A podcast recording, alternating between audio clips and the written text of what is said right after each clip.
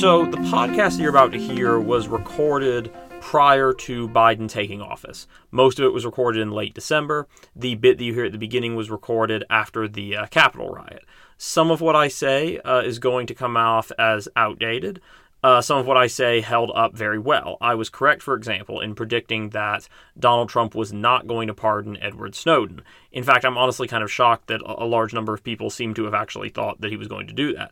Uh, on the other hand, my sort of tongue in cheek suggestion that Donald Trump might threaten to launch U.S. nuclear codes if he was not reinaugurated thankfully turned out to be wrong. But I think you'll find that overall, this uh, podcast holds up pretty well and offers a pretty good breakdown of the presidential election and the fallout. So, uh, in between the time that I recorded the original this uh, podcast episode and the time that it took me to sort of start editing it and get it ready to go, the Capitol riot happened. Uh, and I actually watched a lot of it on TV in real time.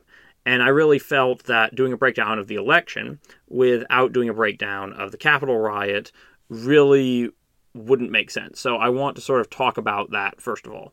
So I think one thing that is getting kind of lost in the shuffle when we talk about the Capitol riot is what exactly made it so bad.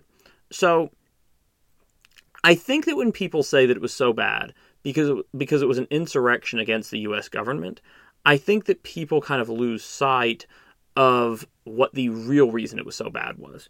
Because there have been certain situations in U.S. history when insurrections against the U.S. government have been justified. Uh, for example, when John Brown attempted a raid at a federal arsenal in Harper's Ferry, Virginia. I would not try to claim that Brown's actions were bad simply because it was an insurrection against the U.S. government. What we have to look at is what were these rioters trying to do? And what these rioters were trying to do was that they were essentially trying to use force to keep a president in power who had been voted out by the majority of the public. Now, when Trump was first elected, it was very questionable whether you could honestly say that the people had chosen Donald Trump because he lost the popular vote and won due to the Electoral College. But there's no ambiguity this time around. The American people decisively rejected the possibility of a second term for Donald Trump. And the Electoral College, in this case, wasn't enough to save Donald Trump. So, what these rioters were doing was essentially making a mockery of the idea of government by the consent of the governed by trying to keep a president in power that is opposed by the majority of the American people and that the American people exercised their right to turn out of office. Now, government by the consent of the governed comes with its own set of problems. Uh, for example, the possibility that the majority, as they often do, will support repressive policies. But government by consent of the governed is certainly better than government without the consent of the governed. Again, you know, many people would argue that that anarchism is superior to government by the consent of the governed, and that even in a society where we have government by consent of the governed, there need to be safeguards in place to prevent the majority from abridging individual rights. But I think we can certainly, I would hope that all my listeners would agree, that government by the consent of the governed is superior to government without the consent of the governed.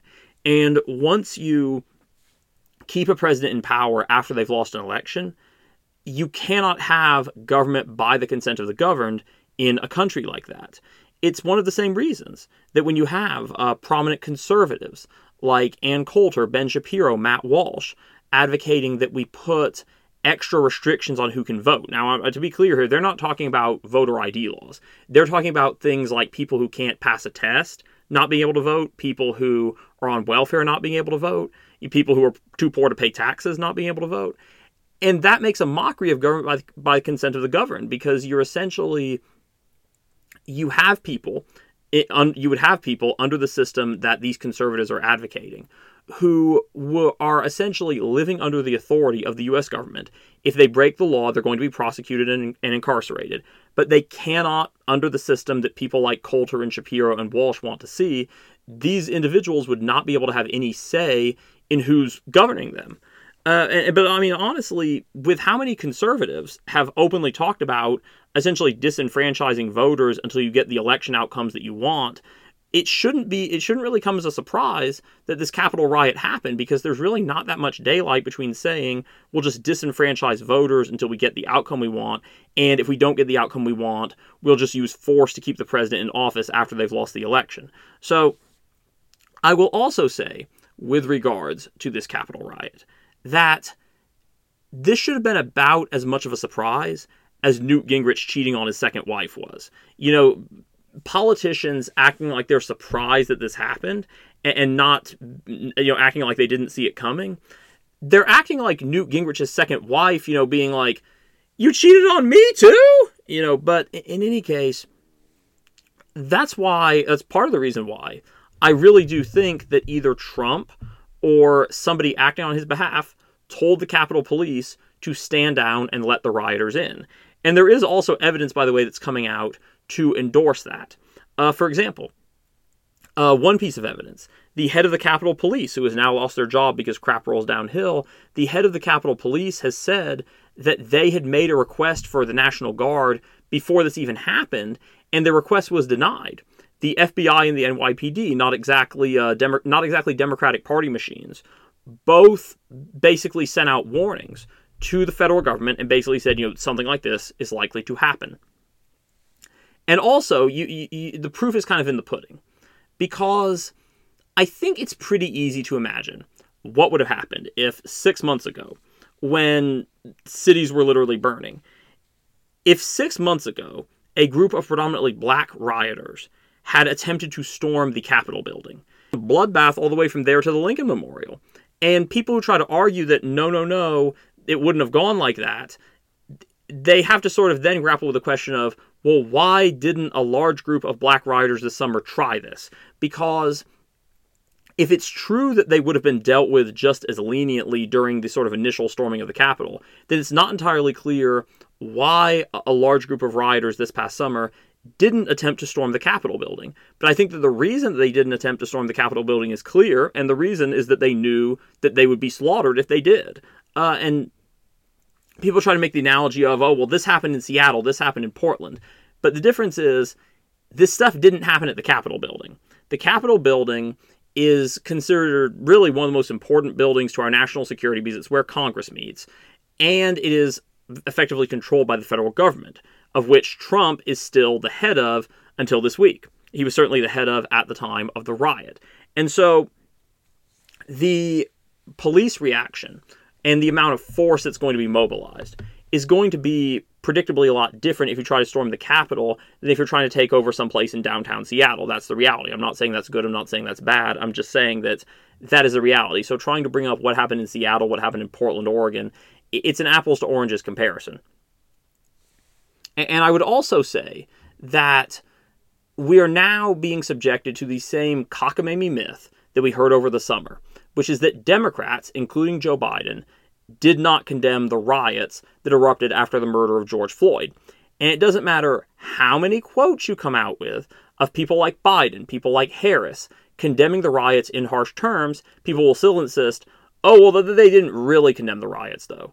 And it seems to me that a lot of this hinges on this idea that conservatives have basically been trying to promote since the 60s, which is that if you show any sympathy for the anger of rioters, then even if you condemn the riots and advocate for force to put the riots down, then you're not really condemning the riots because you expressed some shred of empathy for what was making these individuals angry enough to riot. Well, conservatives are now going to have to probably change their position on this because Trump has pretty has pretty much expressed blatant sympathy for the rioters who tried to storm the Capitol. And the reality is, while Biden showed some sympathy for the rioters uh, who started rioting after the uh, George Floyd murder, if he had spoken about them in the same terms that Trump did in that initial video that I think by now everyone has watched, he would probably not be president elect right now. I- I'm trying to imagine what the fallout would have been if Biden had done a video telling the rioters this summer how how much he loved them and how special he thought they were. It, there's just a complete double standard here. And that's to say nothing, of course, of the motivation between the two riots. Now, again, if anybody wants to go back and search through all of my blog posts, all my tweets, any Facebook posts I ever made, they will not find anything where I ever supported the riots that erupted this summer. In fact, my position was always that it would be reasonable to use a certain amount of force to stop the riots. No, I did not think, and I still don't think, it would have been a good idea for Trump to send in the military and just start killing rioters. But I did feel that tactics such as, you know, rubber bullets, tear gas, riot shields, etc., were a reasonable response to the riots this summer, even though I expressed sympathy, and I still express sympathy, for the anger of the rioters and the reason that they were motivated to riot. Now, the difference here is that the riots this summer were essentially a reaction. It was a deplorable reaction, but nonetheless, they were a reaction to 400 years of societal and state mistreatment of black people. And they were triggered by a murder that was caught on camera. The riot at the Capitol was triggered by an authoritarian losing a presidential election and a bunch of his crazy supporters wanting to keep him in office despite the will of the American people. So, however you slice it, the sort of whataboutism about the riots this summer just isn't a good argument for conservatives to be making. And I will also say, it's just kind of worth uh, pointing out here. That it is true that Trump commands a lot of support among a lot of working class and poor whites, particularly in rural areas. But there's a stereotype that's kind of come along now that that's his entire base of support. And some of it does sort of degenerate into sort of classist uh, stereotyping. You know, so you know people make a joke about, well, you know, the only people who've got Trump signs, you know, are uh, have half their teeth missing, and and I don't endorse that. And not only does it veer into classism, but it also oversimplifies. So so far, it's become apparent that a lot of the rioters, probably the majority of the rioters who stormed the Capitol, were middle and upper class. You know, people who worked in the business sector, for example. Uh, it was really more, if you look at sort of the typical profile of a rioter at the Capitol recently, they seem to be a lot more the OC than hillbilly elegy in terms of sort of what uh, kind of what their economic background is. And that makes sense for a variety of reasons. Uh, for one thing, most Trump supporters don't live in D.C. It wasn't exactly a city that he did that. Well, I should say most Trump supporters who aren't politicians don't live in D.C. Uh, and so, if you look at the rioters, most of them had to come from some other town.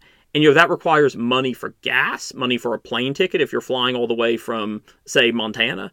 Um, it requires money for hotels. And it also, I think, requires a, a, certain expectation that you're well connected enough that you're not going to get the book thrown at you. Although, as we're seeing, you can only be so well connected once you ride at the Capitol. Uh, so, I think that sort of that working class stereotype of Trump voters is really not telling the whole entire story here. Uh, and I will also say that I am concerned, although I am cautiously I'm cautiously optimistic that this isn't going to happen. But I'm concerned that in sort of the attempt to uh, penalize the Capitol Police, who clearly, in many cases, although we'll get to uh, an example of uh, examples of some who were, but in many cases, the Capitol Police were not doing their job during the riot, uh, and and the arguably the sergeant at arms was not doing their job. I am concerned that this is going to be kind of a case of crap rolling downhill, where you know the the people who if if Capitol any Capitol police officers who basically stood down and let the rioters storm the building, or who any people in leadership with the Capitol Police who did not do their did not do their duty in regard to all of this, they should be fired, and there should be there should be the possibility of prosecution on the table. But they are not the most guilty party here, because as I've said, it is highly unlikely that the Capitol Police handled the situation the way that they did without being ordered to by either Trump or somebody working on his behalf. And so I'm concerned that we're going to get so focused on spearing the big fish that the little ones are going to kind of swim away. And this is particularly concerning to me in light of people like James Comey, who are basically saying that Trump should be in jail, but for the so called good of the country, he should get pardoned. And of course, you know, it's, it's interesting that Comey seems to uh, have more of an issue with Edward Snowden avoiding prison than he does with Donald Trump.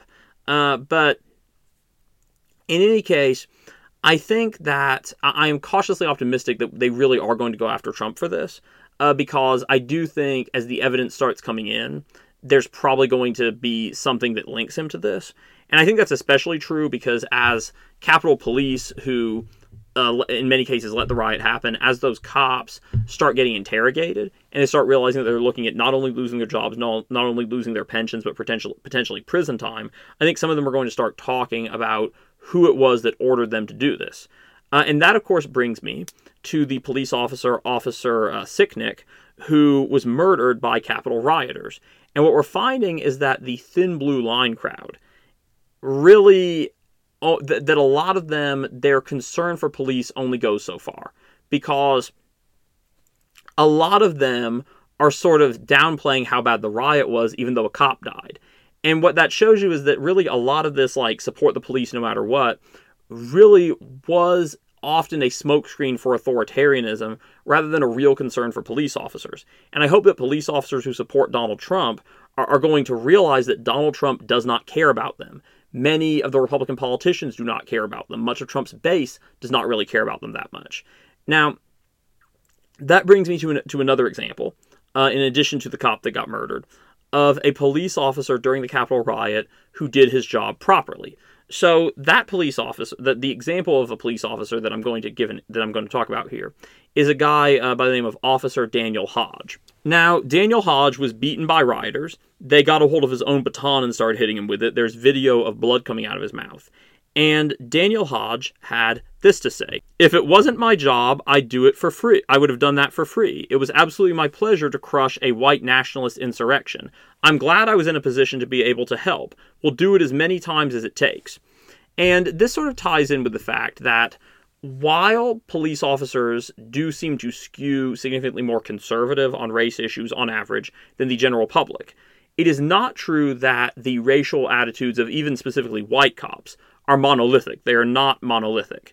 The data that I have seen generally indicates that about one in four white cops have broadly uh, broadly liberal views on racial issues. That doesn't mean that 25% of white cops are, are Robin DiAngelo, but it does mean that data would indicate that about one in four white cops are what we would generally consider to be liberal on racial issues. And Officer Hodges seems to be in that category. And this is one of the reasons that I, I would never use the phrase ACAB, you know, for all cops are bastards. I think if we're going to use a quote like that, I think a better one would, e- would either be uh, MCAB for many cops are bastards or SCAB for some cops are bastards. But with regards to sort of Trump's election conspiracy mongering, conspiracy theory mongering. I think one thing that's important to understand is it is important to grasp why these claims about election fraud, which are utterly without evidence, are so dangerous. Because if, let's say, Donald Trump had won re election again, God forbid, and it turned out that there was conclusive evidence that he had rigged the election, that he had stolen the election, and he was about to take office again and get away with it. If that was true, then I think a riot at the Capitol, or, or I should say, a storming of the Capitol building would be justified under those circumstances. And and essentially what Trump is doing is he's he's been peddling a conspiracy theory that if true would arguably make a riot a, a, a revolt at the Capitol, you know, a storming of the Capitol building justified in order to prevent a president from successfully stealing an election. The reason that the Capitol riot was so bad is partly because there was no stolen election. Biden won fair and square, and as they say, he beat Trump so badly that when Trump walks north, he's looking south. Uh, so uh, you might be surprised, given all that, that I am not in favor of prosecuting Trump specifically for the statements that he made leading up to the riot. Because the bar for the legal bar for inciting violence is and must be sky high. You have to be very, very explicit about advocating very specific acts of violence in specific instances. And I think that Trump's legal team, I mean, they're not exactly the big guns. I mean, I don't think Rudy Giuliani is exactly a Mensa, but at least they have enough intelligence, I think, to sort of tell him, okay, this is what you can say without being in legal trouble for inciting violence.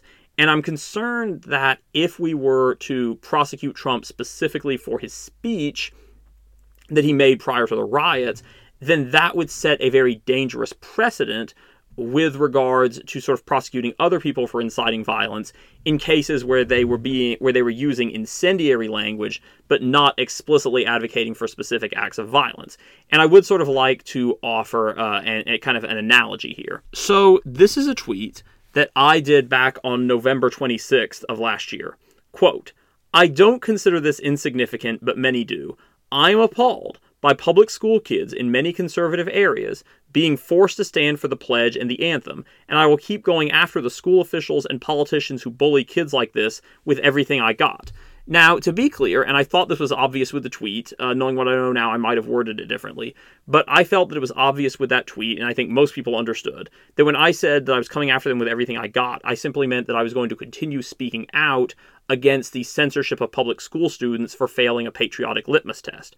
But if we sort of apply the looser standard, of sort of trying to take incendiary but imprecise language and use it as evidence of incitement to rebellion or incitement to violence, then I could potentially be prosecuted for that tweet, and I don't think that would be reasonable. I think that the American right, for its entire existence, has applied the principle of free speech very selectively, wh- wherein they cry censorship when anything that they like or aren't offended by is being censored even by a private company. But then, as soon as somebody says something that offends them, then they want the government to censor it. Uh, we see this with Donald Trump complaining about cancel culture while also advocating that people who burn an American flag should be imprisoned or stripped of their citizenship.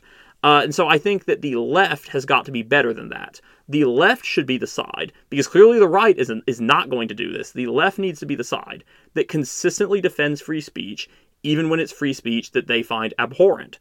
Uh, and I, you know, I have taken heat for arguing that hate speech laws should not be in place. I think that it's crazy that we have obscenity laws but not hate speech laws. It's certainly the fact that we have these crazy obscenity laws on the books certainly undermines the free speech argument for uh, legally allowing hate speech. But I don't think I do not think we should have hate speech laws or obscenity laws uh, because I, I I am very very libertarian on issues of free speech, as is the ACLU. Uh, but I but I do think that Trump should be prosecuted. Let me explain. First of all, we have him dead to rights on sexual assault. Now that would not be a federal crime; that would be prosecuted at the state or local level. But he has about 20, maybe maybe even more than that, women who have accused him of sexual abuse. And he admitted to it on tape when he was not under under duress. You know, I mean, that Access Hollywood tape, from a prosecutorial standpoint, it's better than a tape of a police interrogation. Because with a police interrogation, a lot of times you get browbeat and browbeat and browbeat until you give them the answer that they want. With the Access Hollywood tape, he wasn't under any kind of duress. He was just bragging about sexually assaulting women. Uh, and so I think that's we, we have him dead to rights on sexual assault. And people can people can tell the jury not to consider that tape if they think it was illegally obtained. But first of all, there's not a juror in the country that has not heard that tape, and good luck getting jurors not to consider that when they're deciding whether to convict Trump. Now, even if you don't want to go after him for that, I do think that once the if Democrats and if the Biden administration fully pursues this investigation, I think they're going to find that Trump or somebody working on his behalf did tell the Capitol Police to essentially let rioters storm the Capitol, which would be a crime. So I do believe that Trump needs to go to prison, probably for the rest of his life. Um, but I do not think it should be that I do not think he should go to prison for an incendiary speech that he made. That would be a bad move by Democrats. And speaking of free speech, I do hope that uh, the sort of Washington, D.C. city government, as well as the Biden administration, will be careful to continue to uphold the free speech rights of nonviolent pro pro Trump protesters. I do not think that, for example, shutting down protests at the National Mall is going to be a good idea. Not only is it a free speech violation, a freedom of assembly violation, also, but furthermore, rioters aren't going to obey rules like that. So, so it really would only be effective on nonviolent protesters. And to be clear, the Stop the Steal protesters are reprehensible, but you can be reprehensible and if you're non-violent, you still should not be prosecuted over it. That, that would be my take. But suffice it to say, th- this whole idea of you've got to support Biden because he's the president, you've got to stand behind the president, he's your president whether you voted for him. I don't give a crap about any of that. I, I don't care about the respect or the majesty, the, the respect for or the majesty of the office of the president. What I care about is this idea that you can somehow just disenfranchise voters until you get the result that you want, or that you can use force to keep a president in office after they have already been voted out, because that is tyranny. But if you're a Trump supporter, fear not, because Trump is finding a sort of an outlet to channel his anger without much consequences for himself. And that outlet seems to be massively speeding up federal executions. And when I read that Trump was doing this, I just said to myself, how can this be? Because for two years, we have had people from Trump himself to Van Jones basically saying or implying that Trump was better than Biden on criminal justice reform.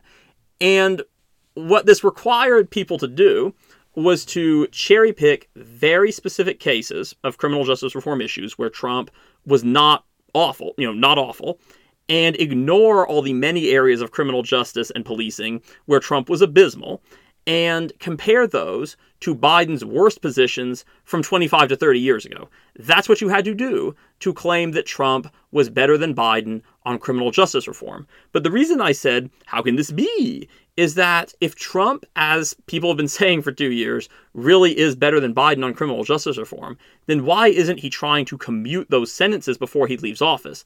You know, why is he uh, instead trying to kill these people quickly before Biden comes in and possibly decides to spare their lives. Uh, so uh, that really should put the Trump is better on criminal justice reform myth to bed permanently. And now enjoy the uh, rest of the podcast, your regularly scheduled programming. Good evening. Today we are going to be doing the first sort of episode of what you might call the reboot of the Minority of One podcast. Uh, so the title of today's episode will be called Election Reflection. So, as the title would indicate, the uh, main focus of this podcast episode is going to be about sort of my thoughts on the 2020 presidential election. The following episode, uh, which will eh, which will uh, be produced and aired after the runoff results in Georgia, where I live, uh, is going to cover the cong- uh, basically congressional election results. But that is um, that that's going to be the following episode. Uh, this is going to be focusing on the presidential election, uh, the good, the bad, and the statistically hilarious. So, before we get into that, though, I want to talk about a, a couple of other kind of um, current political issues. So, the first thing that I want to discuss is the pardon, the, the issue of pardoning Edward Snowden. Now, I um, just uh, most of you probably know who Edward Snowden is, but just to sort of recap, Edward Snowden is the guy, uh, former government employee, who leaked the information that exposed the NSA, the National Security Agency's metadata program, uh, also known as PRISM. Now, so basically, since uh, the leaks happened uh, seven and a half years ago in the summer of 2013, there has been a sort of ongoing debate as to whether or not Edward Snowden should be pardoned. Uh, you have sort of one side who insists that he's a traitor and deserves anything he gets. Uh, you have another side who would argue that Snowden deserves a pardon because he exposed civil liberties violations and has been sort of unfairly targeted by the government for that. There's a third camp and this is sort of the position that Bernie Sanders has articulated, which which sort of takes the position that Snowden shouldn't be pardoned, but that he should get sort of a reduced penalty due to sort of the public service that he did in alerting the public about the NSA's spying program. So I want to again just to sort of reiterate what the program consisted of. The program consisted of the NSA essentially taking every American's phone records and putting them on a database. Uh, so that was um, what Snowden exposed with his illegal hack. So in 2016, the ACLU called on the United or on the president of the United States at the time, Barack Obama, to pardon Snowden for his actions. Um, in the 2016 presidential election, both Hillary Clinton and Donald Trump took a pretty hard line against Snowden. Uh, Hillary Clinton felt uh, really showed no sympathy for what Snowden had done, and she demanded that he be uh, that he be forced to quote unquote face the music. Now, Donald Trump took a, a different uh, view. Donald Trump's view was that Snowden should be brought back, but that he should be brought back to be executed, something that Hillary Clinton was not advocating for. So, in the and there was a petition that was put out in 2016, but uh, that was signed by a number of celebrities calling on uh, the president to pardon Snowden.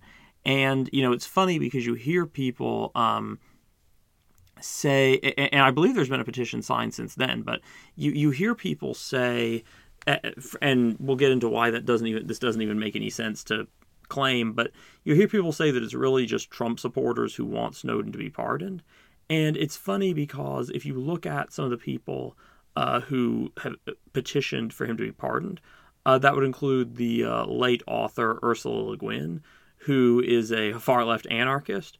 Uh, it would also include Danny Glover, uh, who I don't think anyone believes supports Trump. He's a very outspoken, uh, liberal, very liberal or a leftist celebrity. Uh, they've called for pardoning Snowden. I, I, don't think anyone would suggest that the ACLU is a primarily pro-Trump group, and they have uh, been advocating that Snowden be pardoned for years. Now, uh, what we're seeing is sort of a renewed question of whether Snowden should be pardoned and whether or not Trump is likely to pardon him. So over the summer, Trump said that he was seriously looking into a pardon of Snowden, and I did not buy it. And the reason I didn't buy it was uh, not only because Trump had said in 2016 that he wanted Snowden executed. That wasn't the only re- that wasn't the only reason. The uh, another big reason that I did not believe that Trump was going to pardon Snowden and still do not think that he will pardon Snowden before he leaves office is the fact that as president, Donald Trump has generally been pretty supportive of the surveillance state. In other words, of giving groups like the NSA and the FBI very kind of, or maybe not the FBI because he thinks the FBI is against him, but giving groups like the like the NSA very broad authority to spy on Americans without due process. Uh, without you know the sort of standard get a get a, a, very specific warrant before you search somebody. You know Trump has not been really sympathetic to that idea of get a warrant. Uh, so in 20 early 2018, Donald Trump signed a surveillance state bill, the FISA Amendments Reauthorization Act of 2017. Uh, FISA being the Foreign Intelligence uh, Act. So in 2018, Trump signed the reauthorization bill, and the ACLU opposed his, deci- his decision to sign this bill. Um, many Democrats voted for it, but Democrats voted for it at a significantly lower rate than Republicans did. Uh, the majority of the Senate opposition was from Democrats. In the House, uh, about two, almost two thirds of Democrats voted against the bill. The ACLU opposed it. Trump signed it. Now, I want to read you uh, a press release that the ACLU put out on January 11th, 2018, about this bill. Quote The House voted today to pass an amended version uh, of a surveillance bill that would extend Section 702 of the Foreign Intelligence Act, FISA. The FISA Amendments Reauthorization Act of 2017, or S 139, would risk codifying illegal surveillance practices into law. Section 702 is used to spy on the emails, text messages, and other electronic communications of Americans and foreigners without a warrant. An amendment sponsored by Representatives Amash, Republican Michigan, and Lofgren, D. California, to reform Section 702, which was supported by the American Civil Liberties Union, failed. Neema Singh Guliani, policy counsel with the ACLU, had the following reaction. The House voted today to give President Trump and his administration more spying powers. The government will use this bill to continue warrantless intrusions into Americans' private emails, text messages, and other communications. No president should have this power, yet members of Congress just voted to hand it to an administration that has labeled individuals as threats based merely on their religion, nationality, or viewpoints. The Senate should reject this bill and rein in government surveillance powers to bring Section 702 in line with the Constitution. So again, this is this was a generally conservative surveillance state bill, a pro government surveillance bill that was opposed by the ACLU, uh, opposed by most of the people who are very libertarian on surveillance in Congress, which is primarily Democrats, but also a few Republicans. It was opposed by most of those. And Trump signed it. Uh, Kamala Harris voted uh, against it. So on this issue of surveillance, Harris is certainly more libertarian than Trump is. So Trump signed this bill. In 2019, he asked Congress to reauthorize the uh, portion of the, of the Patriot Act that had authorized the mass collection of every American's phone records, uh, that, which was, again, that was what Snowden exposed. The NSA essentially treated everyone as a suspect and assumed that they were uh, guilty until proven innocent by collecting their records. So Donald Trump asked Congress to reauthorize this program. And he was and he said, "Oh, don't worry, we're not using it, but uh, just in case we've got to, uh, can you give us authority to do it? We promise we won't abuse it." You know, and um, unfortunately, I'm sure a lot of people bought that. But Trump has never been anti-surveillance state. He's never been a libertarian or a civil libertarian on surveillance state issues. Um, the one of the very few stances that he's taken that could possibly possibly be construed this way is when he was threatening to uh, n- not sign the Patriot Act reauthorization unless changes were made. And you think back to what I just said about him asking Congress to reauthorize the the uh, portion of it that allowed the NSA to mass collect phone records. And you think, well, wait, why would Trump be threatening to veto the Patriot Act unless changes were made? And the reason that he was threatening to veto the reauthorization was very specifically that he was concerned that parts of it were, had been used uh, to allow the FBI to spy on his campaign. So he was all in favor of having giving the NSA the power to just have access to everyone's phone records. But when he thought there might be sort of a threat to uh, his well-being, or his sort of privacy. Uh, then all of a sudden he started uh, s- at least using the kind of rhetoric that would allow people to label him as a much more anti surveillance state than he actually is. In fact, he's pro surveillance state. So I do not believe that Trump is going to pardon Snowden. I would like to see him pardon Snowden. And, and I'd be happy to explain why I would like to see him pardon Snowden. So, in my opinion, what the government was doing by and and what Trump wants the government to still be allowed to do uh, of collecting everyone's phone records. That was a gross civil liberties violation. It is a violation of people's right to privacy to have their uh, essentially phone records or other personal information collected in this way without a warrant, collected at all without a warrant. Um, and so I think another sort of aspect of that, uh, which has to be considered, is the argument of, well, the NSA doesn't actually look at this kind of stuff unless they have reasonable suspicion that you committed a crime. They just have it on record, but they won't look at your phone records unless they think you're committing some sort of crime or engage in some act of terrorism. And it's funny because if we actually applied this consistently, that would mean that uh, Americans would have to be perfectly fine with the government just having a camera in everyone's home 24 7 as long as the government just promised, oh, we'll only look at the footage if we suspect you of something, otherwise we won't look at it. I think most Americans would argue that that's still a privacy violation, and that's how I feel about the uh, NSA's spying. And that is why I still maintain that the Patriot Act either needs to be massively overhauled or it needs to be repealed. Um, and it's interesting also to me because with uh, re- with regard to all of this, it, it is odd to me when people make the argument that, well, regardless of whether what Snowden did was justified, he has an obligation, a sacred obligation, to accept the punishment for what he did. And that's sort of the old argument of, well, you can break the law if you feel that you must, if you're if you're if the law is bad and your conscience demands it, but then you have to accept the punishment. Now, that's never really made sense to me because it's not entirely clear. If the government doesn't have a right to force you to follow a bad law, then it's not entirely clear why, consistent uh, from a consistency standpoint, the government would then have the authority to punish you for breaking the law, and why it's acceptable in certain situations to break the law, but not acceptable to avoid the punishment for it. And, and I would also argue, and so I would argue really that nobody has an obligation to follow a repressive law, and nobody has an obligation to accept a punishment for breaking the, the repressive law. And it's it's it also, to give you sort of another idea about why this doesn't really hold up consistently, is that people will, you know, sort of, uh, when they're talking about, when they're comparing it to Snowden, uh, they'll uh, they'll bring when they're sort of looking for a comparison to Snowden, they'll bring up the example of people like Martin Luther King Jr., uh, who accepted their punishment for breaking bad laws.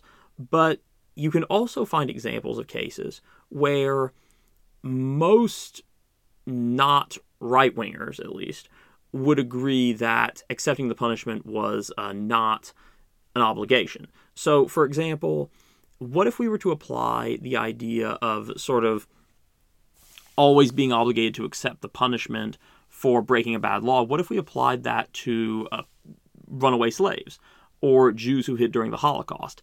Does that mean that if they were caught, that they then couldn't try to escape again, that they had to just accept the punishment for breaking repressive laws? Now, under normal circumstances, I would I would be hesitant to bring these examples up and compare them with Snowden. But I think that the reason that I'm bringing these up is that not that what Snow, not that what the NSA was doing is equivalent to what slaveholders were doing or what the Nazis were doing. I'm not saying I'm not saying that it's in any way equivalent to that. What I'm just bringing this up to sort of uh, illustrate is that once you establish the principle that you have to just accept your punishment if you break a bad law, then taken to its logical conclusion, that's going to require people to just sort of submit to things that most of us would argue really are beyond the pale of, of, of what anybody should be expected to submit to. Um, I think that it's also worth noting because the example of Martin Luther King Jr. gets brought up. Um, and the thing about it with King, it is true that King argued that if you broke a, he, he said in the letter from a Birmingham jail that if you break a, a bad law, you still need to be willing to accept the punishment for that. But Howard Zinn, uh, the deceased uh, radical left historian, author of People's History of the United States, made the argument that if you look at King's actions rather than his words, it's not at all clear that he believed that. So King was certainly willing and eager to stay in jail in many cases, to sort of prove a point about the injustices that he was trying to correct. But there was a point at which he was sentenced to several months. And King did not want to stay in jail for several months.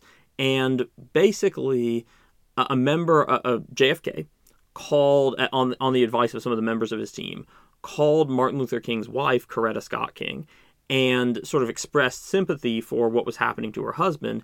And then JFK's team pulled strings to get King out of jail. Now, if King had truly believed that you're obligated to just accept the punishment for breaking a bad law, then he would have said, no, no, no, I have an obligation to stay in jail. King didn't do that. He uh, he did not look the gift horse in the mouth. He got out of jail when the Ken- when the Kennedy team pulled some strings. So and I and I think that he King did the right thing there because if the government does not have the right to force oppressive laws on us, then we do not have the then we do not have the obligation to uh, go along with our punishment for breaking those laws. That's my take. Uh, so I would argue that Snowden should be pardoned. Now, there's another point that I want uh, that I want to kind of bring up here. The argument is, well, Snowden went to Russia you know he went to this this country that is indeed run by a, a horrible basically autocrat and which is an enemy of the united states uh, snowden did flee there and he did sort of throw in to an extent with vladimir putin although he did not throw in as much as people think and i'll get into that in a moment but the sort of issue that i have with that argument and, and i said so i i i wrote an, a blog post back in 2015 arguing that snowden deserved to be pardoned but during that blog post, I did sort of take a little bit of a dig at the fact that he had fled to Russia. Now, I will honestly, I, I would honestly like to apologize uh, if Snowden is listening, and I, uh, I doubt you are. But if you are listening, I am sorry that I took that dig at you for fleeing to Russia because what I didn't understand at the time was that the number of countries that Snowden would have likely been able to uh, sort of get asylum in were rather limited by the fact that it would have been very hard to get asylum in any U.S. allied countries. Uh, the but one of the things I did point out at the time was that the United States was really not in a position to lecture anybody about their choice of allies because let's remember the United States is closely allied with Saudi Arabia. The United States has worked with Putin, uh, so it's not entirely clear why it's okay for the United States government to just sort of pick whatever vile, horrible allies it wants. But when a an ordinary civilian does it, then that should be used against them. It's not entirely clear why this double standard is reasonable. Uh, so one of the sort of uh, other one of the other things I sort of want to say to that, and this was the moment where I really realized, wow, that was a really unfair comment that I made about Snowden. Uh, and the moment that I realized really it sunk in was when Snowden went on social media and accuse Vladimir Putin of essentially stealing his latest presidential election. And you have to think about Putin basically holds Snowden's life in the palm of his hand. If Snow if if Putin decides that he wants to hand Snowden over to Trump, Snowden is screwed.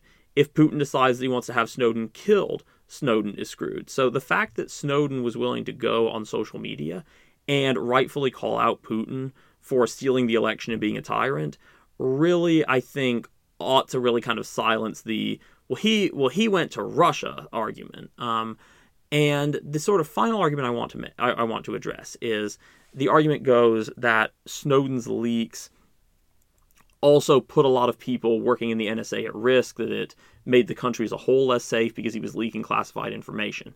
Now, I'm not going to go through and say that every single bit of information that Snowden leaked should have been leaked. Uh, I would have to do a deep dive into everything that came out. But I will say that you have to look at whose fault is it that this happened. I would argue it's primarily the federal government's fault for allowing this program.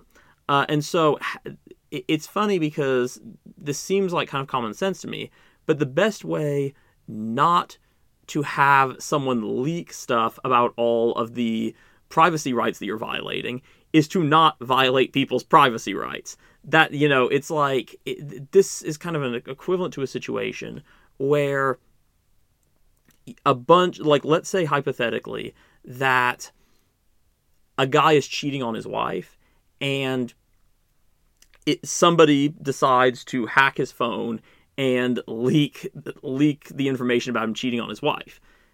You can you can certainly argue that maybe the hacker shouldn't have done that, but imagine if you had the husband telling the wife, "No, no, no, you shouldn't be angry that I'm cheating on you. You should be angry at the guy that hacked my phone that had both of our data on that."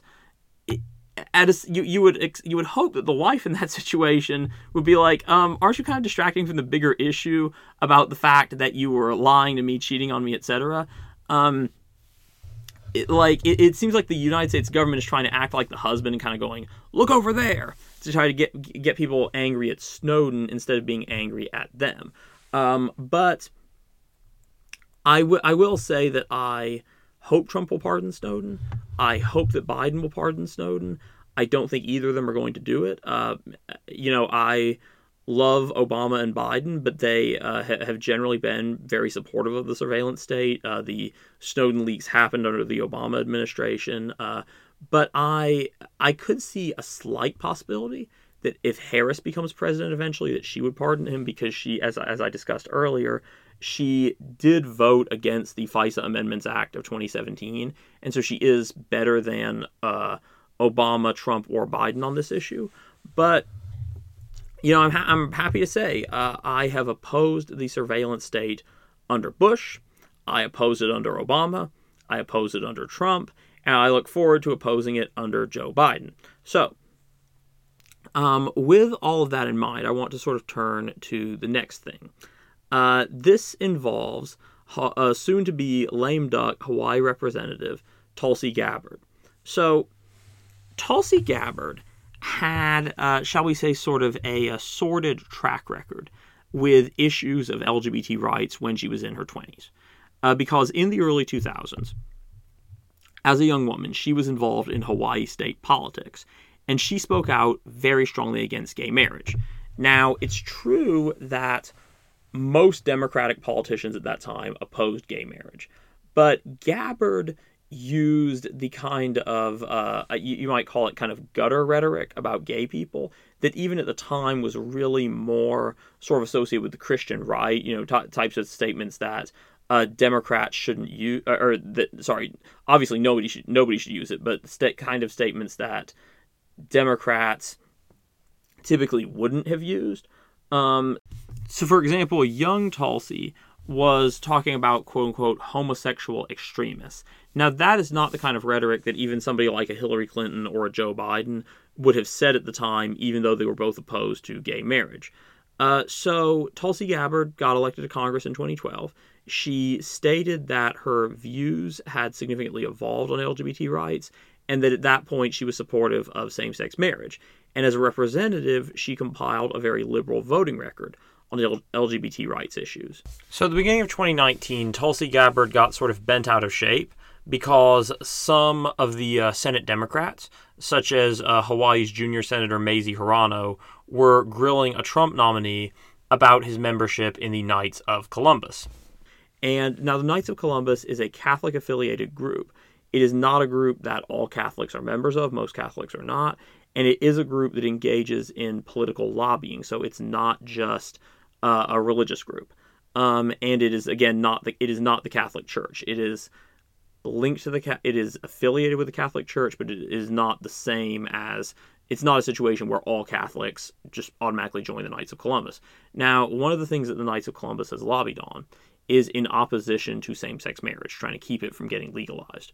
So, Tulsi Gabbard was just so mad that her fellow members of Congress would dare to question somebody about their membership in a group that has engaged in anti gay political lobbying. And she was arguing that it was anti Catholic bigotry. Uh, now, or, or I don't know if she said bigotry, but she insisted it was anti Catholic. Now, in addition to the problems that I mentioned here uh, a moment ago about why I did not find her argument convincing, uh, I do also want to kind of point out here that if we actually applied this idea that being involved with a group that is religiously affiliated automatically means that you cannot be questioned about your involvement in the group or it becomes a religious freedom violation, everyone would shudder if we took that to its logical conclusion. So, obviously, just here's the purpose purposes of analogy. Obviously, you cannot try to block somebody's judicial nomination on account of them being Muslim that would be religious discrimination. Would anybody seriously argue that questioning a nominee about their support for ISIS is discrimination against Muslims? Because that is the argument, in essence, that Tulsi Gabbard was making: is that if a group is religiously affiliated, you, by definition, can't ask somebody about their membership in it without it being religious discrimination. I'd be curious to know, though, if Gabbard would sort of uh, apply that logic to a Muslim judicial nominee who was affiliated or who was a supporter of ISIS. Um, you know, let's say, you know, I understand that ISIS, you know, that being a member of ISIS would mean you'd engage in terrorist activity, but let's say that they, quote unquote, only had publicly voiced their support for the group, but weren't directly involved with it. Would that mean, according to Gabbard, that it was a religious freedom violation to ask them about that? And it's worth noting that Tulsi Gabbard, um, is friendly with the Indian head of state, Narendra uh, of India, Narendra Modi, who is very anti-Muslim, uh, and also was one of a minority of Democrats to uh, vote for very tight restrictions on Syrian refugees, uh, restrictions which were opposed by the Obama administration. So let's just say I don't expect Tulsi Gabbard to be defending Muslims anytime soon, um, but Tulsi Gabbard made this argument. Now, at the time, I was tr- I was saying to people, look this indicates that Tulsi Gabbard hasn't fully shifted on LGBT rights since she was a young woman. And the reason I say that is that when a person who has a, a, past of being anti gay tries to show that they've changed, they usually don't do it by defending an anti gay group because they understand that their credibility in this area is severely compromised due to things that they've said in the past, uh, and they realize that reasonable people will necessarily call their motives into question. And they realize that it's going to come off like somebody who fairly recently embraced gay rights is telling longtime advocates and allies how to go about sort of what the appropriate methods are for advocating for LGBT rights. It's inevitably going to leave a bad taste in a lot of people's mouths, and people who have uh, who have changed usually understand that and usually would stay out of these types of issues if they really feel that it's not appropriate to be asking somebody about their Knights of Columbus membership. So uh, when I would point this out, and, and, one of the analogies I used, because we saw this, we actually saw this with uh, Senator Jesse Helms from North Carolina many years ago. If you had been a segregationist and you acted like you weren't one anymore, now Helms never really, well, he, yeah, he denied that he had been a segregationist, but if you're trying to show that you're not that guy anymore, you wouldn't necessarily want to make a big stink about how you oppose affirmative action. You may you might try to tell people that your motives were just solely non-discriminatory and you just really believed that people should be hired on their merit, not based on their race. But the fact that you were a segregationist would inevitably call your motivations on that, your stated motivations, into question. Helms did not understand this uh, when he made affirmative action a, a big issue in one of his reelection campaigns uh, years after being an open segregationist. Helms did not understand that. Gabbard does not seem to understand that. Or at least I didn't think she understood that. But it seems to me that she actually understood it pretty well. Because what it appears like now is that Gabbard is essentially trying, uh, as she leaves Congress, to sort of cozy back up with sort of elements of the Christian right. And the reason that I say that is first of all, she was one of the main co-sponsors of a of a bill. She is one of the main co-sponsors as of this month of a bill which would ban trans women from participating in women's sports. Now, this is an issue where I think there's some element of legitimate ignorance, where some people who are gener- who are generally supportive of trans rights don't like the idea of trans women in sports. But the fact that it is ignorant uh, does not mean that there is any validity to it. It is just that it's ignorant, and I'm going to explain why. So, first of all, it is generally accepted that some people, due to uh, uh reasons that include genetics, have an athletic leg up over some of their competitors. And this applies to people uh, who were born uh, uh, uh, of the same biological sex. It applies in some cases to trans athletes, uh, not in all cases. But the thing about it is, it's just odd that we accept this uh, that we accept this idea generally that some people might have a genetic leg up in sports, but that suddenly when it's trans women involved, people want to make sure that nobody has any kind of even a genetic advantage. And it's kind of rich to see conservatives joining in on this because when you try to tell a conservative, look, because the average black person uh, is born into a family with less wealth than the average white person for reasons that are uh, very much overwhelmingly rooted in the history of slavery and segregation in this country, when you try to point this out to conservatives and you try to explain that the average black kid is at a disadvantage because of this, then the conservative argument is, well, they'll just have to work harder, suck it up, work harder, be grateful you're American. That's the kind of the conservative line when you bring this up. But then these same people say that, well, even if a trans woman might not always beat a cis woman in sports, it's unfair that the trans woman has an advantage. So this is like the one area where conservatives really, really care about everybody having equal opportunity. But again, when it comes to sports, uh, we do not have separate sports leagues for people of larger bone structure. Um, we do not have separate sports leagues based upon testosterone level.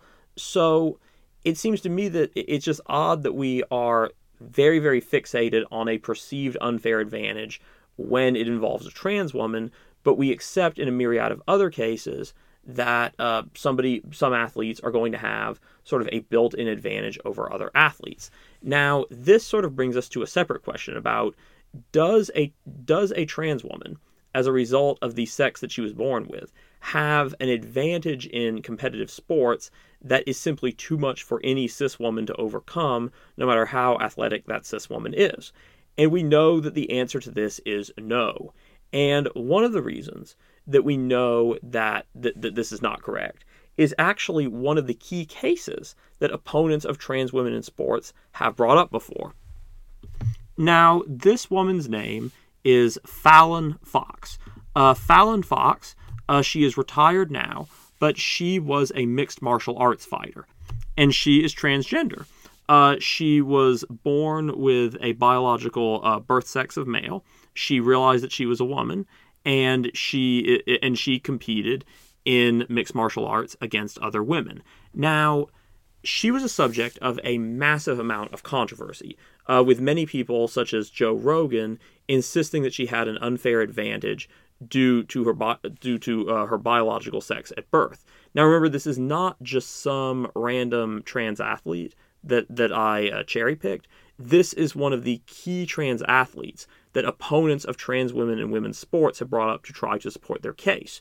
So let's look at what Fallon Fox's MMA record actually was. So there was a there was a heavy focus on one fight where she played she fought according to the rules of the contest, but she did seriously injure another opponent. Uh, which I don't want to make light of that, but just as a side note, MMA is a very dangerous sport, and injuries, uh, sometimes severe ones, do happen. Uh, and again, it seems like people disproportionately care about it when one of the athletes is trans, but there was significant attention that was given to uh, injuries that one of her opponents suffered in a match with her. So you would think, though, that the way that people were talking about Fallon Fox, that she had just steamrolled through all of her competition and she was undefeated and she was the lo- the uh, longest reigning um, MMA champion in her division, and that's not quite the case. So she lost uh, very decisively to a woman named Ashley Evans Smith, uh, who is cisgender. And lest anyone think that Ashley Evans Smith was some sort of juggernaut that was just the one fighter that was able to beat the odds, she has a record of six to five uh, in terms of six wins and five losses. And Ashley Evans Smith has never held any kind of pro- professional MMA title in her division. Neither did Fox. So essentially, Fox was sort of what you might call an upper mid level fighter who, in one of her fights, severely injured uh, another mid level fighter, but then in another fight was decisively beaten by somebody who also was more of sort of an upper mid level fighter. So this really, as much as Fallon Fox became sort of the poster child for opposition to trans women in sports, it, it's interesting to look at her case and show that it actually debunks the idea that trans women have this kind of massive competitive advantage that simply cannot be overcome. Now, lest anybody think that this wasn't Tulsi Gabbard just sort of reverting back to the person she's been since her 20s, lest anybody question that, she retweeted Franklin Graham. So Franklin Graham praised her for a couple pieces of legislation that she'd introduced, including the one I just mentioned. And instead of just letting the retweet go, instead of just letting the tweet go, she retweeted him thanked him and wished him happy holidays. Now, Franklin Graham, of course, does not just have an issue with trans women in sports. He is very anti trans generally, and he is very anti gay generally. And I hope that the minority of gay people uh, who have defended Tulsi Gabbard and who perhaps think that if they just read trans people out of the movement and make it LGB, that uh, everything's going to be better. For those in that group who have defended Tulsi Gabbard, they probably need to reflect on why she is retweeting Franklin Graham. And I do want to make clear here most gay people are very supportive of trans rights, but there is a minority there is a minority of them and a minority of feminists who think that if they sort of read trans people out of their movement that everything's going to be better. But what they unfortunately tend to learn or or unfor- sorry, I should say that they should learn and unfortunately don't is that the majority of people who are anti trans are also anti gay. And when you ally with and defend people who are anti trans, they're very likely to throw you under the bus because they don't like anybody under the LGBT umbrella. Um, so, and it's unfortunate, really, that Tulsi Gabbard has been one of the main uh, co sponsors of legislation to pardon Snowden because really the pardoning of Snowden is a very worthy cause that deserves better co sponsors than Tulsi Gabbard. And to be frank, uh, Jesse Helms, it, like Tulsi Gabbard, knew exactly what he was doing. Jesse Helms was a bigot as a kid. Uh, he was a bigot as a young man, middle aged man, old man. He was a bigot until he died. Now, the thing with Jesse Helms, though, is that Jesse Helms, like Tulsi Gabbard, figured out exactly sort of what the maximum that he could get away with in terms of vitriol toward black people as a very prominent Republican senator from North Carolina.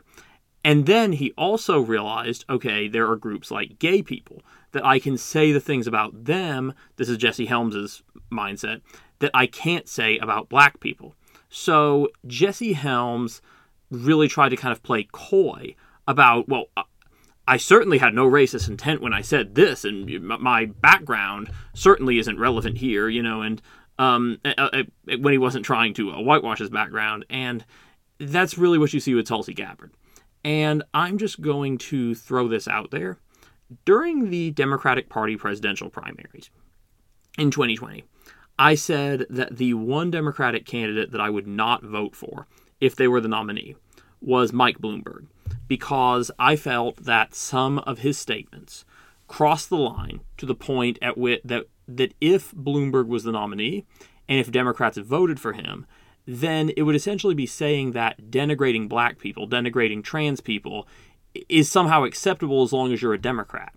Uh, in 2016, the one Democratic Party uh, primary candidate that I said I would not vote for if they were nominated was Jim Webb. Um, but the thing about Gabbard at the time, I don't think that I had sort of an, appreci- of an appreciation for just how sordid and disreputable Gabbard was. And so, based on sort of what I know, knowing what I know now, I'm just going to throw this out there. And if anybody is offended by it, they're welcome to stop listening to the podcast or skip over to the next part. But if Gabbard is nominated, eh, eh, or not nominated again, obviously, but if Gabbard runs again, and somehow manages to pull off a nomination for president in the Democratic Party presidential primary, I will not vote for her under any circumstances, and that includes if she is running against Trump. If it is if it comes down to Tulsi Gabbard versus Trump, I am voting third party uh, in 2024. Previously, I would have said I would have held my nose and voted for Gabbard, but she has crossed the line and I will not vote for her under any circumstances. I would also like to read something from on the issue that uh, from an article that was posted on ontheissues.org that uh, relates to Tulsi Gabbard's gay rights record or anti-gay rights record since taking office. And this was something that I think I was only vaguely aware of during the primary, but I want to uh, read this to you guys. So, in 2013, the caucus, meaning the Hawaii Democratic Party LGBT caucus, asked Gabbard to send someone to testify at the legislative special session on same sex marriage, meaning the uh, session about whether to legalize gay marriage, only to be told that Gabbard, quote, doesn't get involved in state politics, end quote. Gabbard's Hawaiian colleagues in Congress all sent a representative to testify in support. So that is Tulsi Gabbard. She's the same person that she's always been. Uh, I tried to sound the alarm about her weaknesses on LGBT rights during the primary. Um, she certainly didn't do well in the primary, but I was also uh, insulted and ridiculed for being so unfair to poor sweet Tulsi. I hope that everybody that defended her and that insulted the people that were criticizing her on social media will apologize to both their LGBT friends and to the LGBT allies that they defamed in their attempt to defend somebody who was not worth defending. So, this takes us to the uh, sort of main event, which is the 2020 presidential election.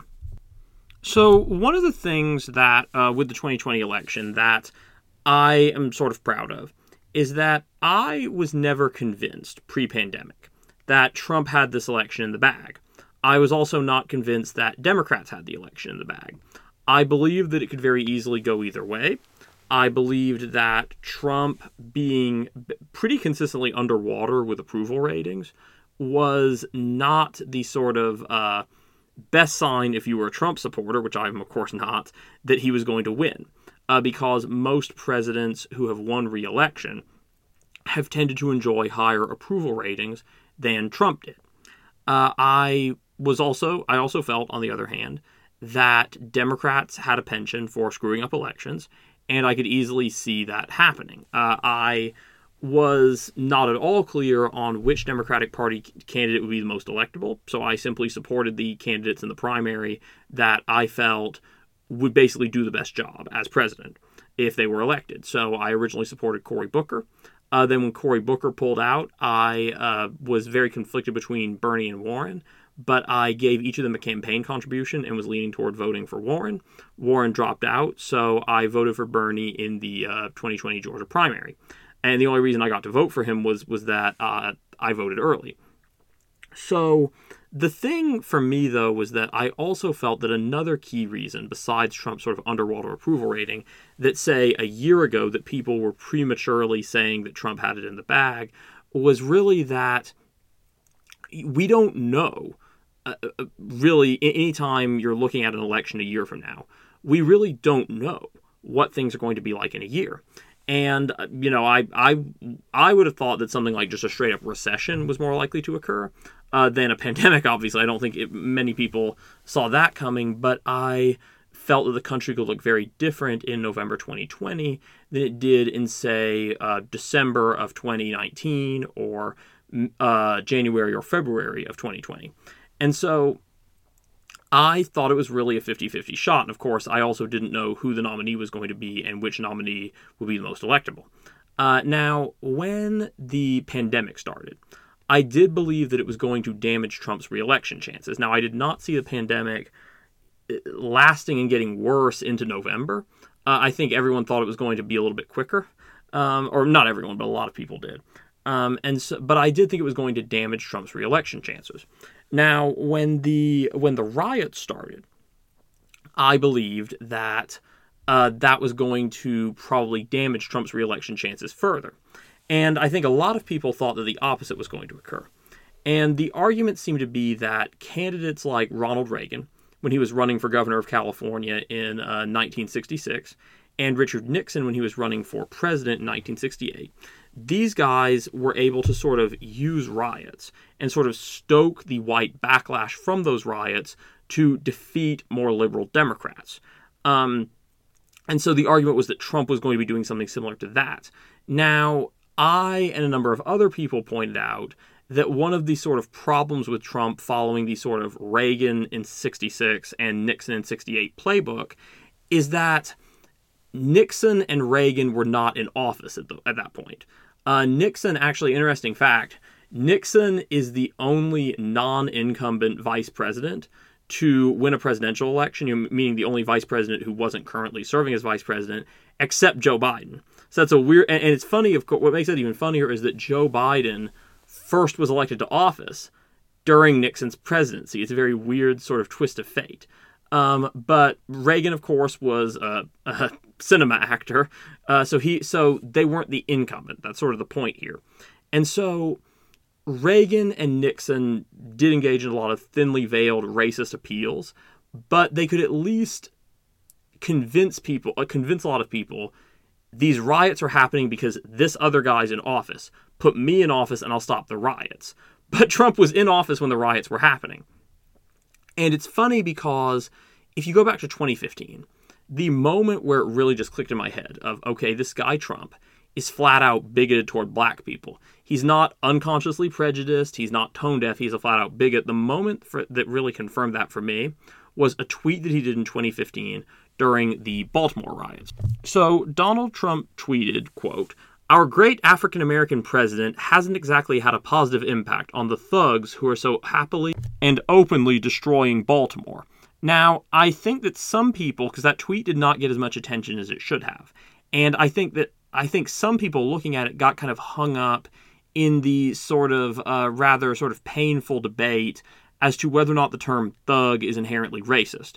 And so you had people on one side arguing, you know, this is a code word that people use because they can't use racial slurs. Then you had people on the other side arguing, no, you know, the, the term thug has been used for people of many different races and many different eras. But what I think both sides missed here is if you take away that kind of debate over terminology, what Trump was essentially saying is that Obama was to blame for the Baltimore riots because he was black and the rioters were black, and also in Trump's mind because Obama was the president. Uh, so, of course, the, the fact that he blamed Obama partly because of his race is why that tweet confirmed for me that Trump was a bigot. But it's funny looking back at it now because there's also the argument that Trump sort of used, used to try to sort of sugarcoat the racism a little bit, where Trump was trying to say that it is the president's fault if riots take place under their watch. Well, Trump has managed to have far more riots in far more cities than ever took place on anywhere near this kind of scale in the Obama era. So, by Trump's own logic, the riots were his fault. Now, now, well, not quite by Trump's own logic, because Trump, if you look at the tweet, Trump said that it's partly Obama's fault because he and the rioters are the same race. So, in in that sense, uh, Trump could say that he wasn't to blame for the riots, except maybe in Portland. But in terms of the argument that the president is responsible for the riots that take place on their watch, Trump is essentially condemned by his own standard. Uh, and as we'll talk about, the data seems to suggest that in many areas that were hit hard by riots, possibly harder than most parts of the country, that Trump actually did worse in many of these places than he did last time. So I think most of us who uh, supported, well, basically, I'll put it this way if you supported Biden, Tuesday was a rough night, uh, to election day Tuesday. If you supported Trump, Tuesday was a really fun night until around midnight. If you were a Trump supporter and you went to bed, say around 10:30, then Tuesday was a pretty good night. Uh, what followed after it was not good for you if you were a Trump supporter. So I was very nervous.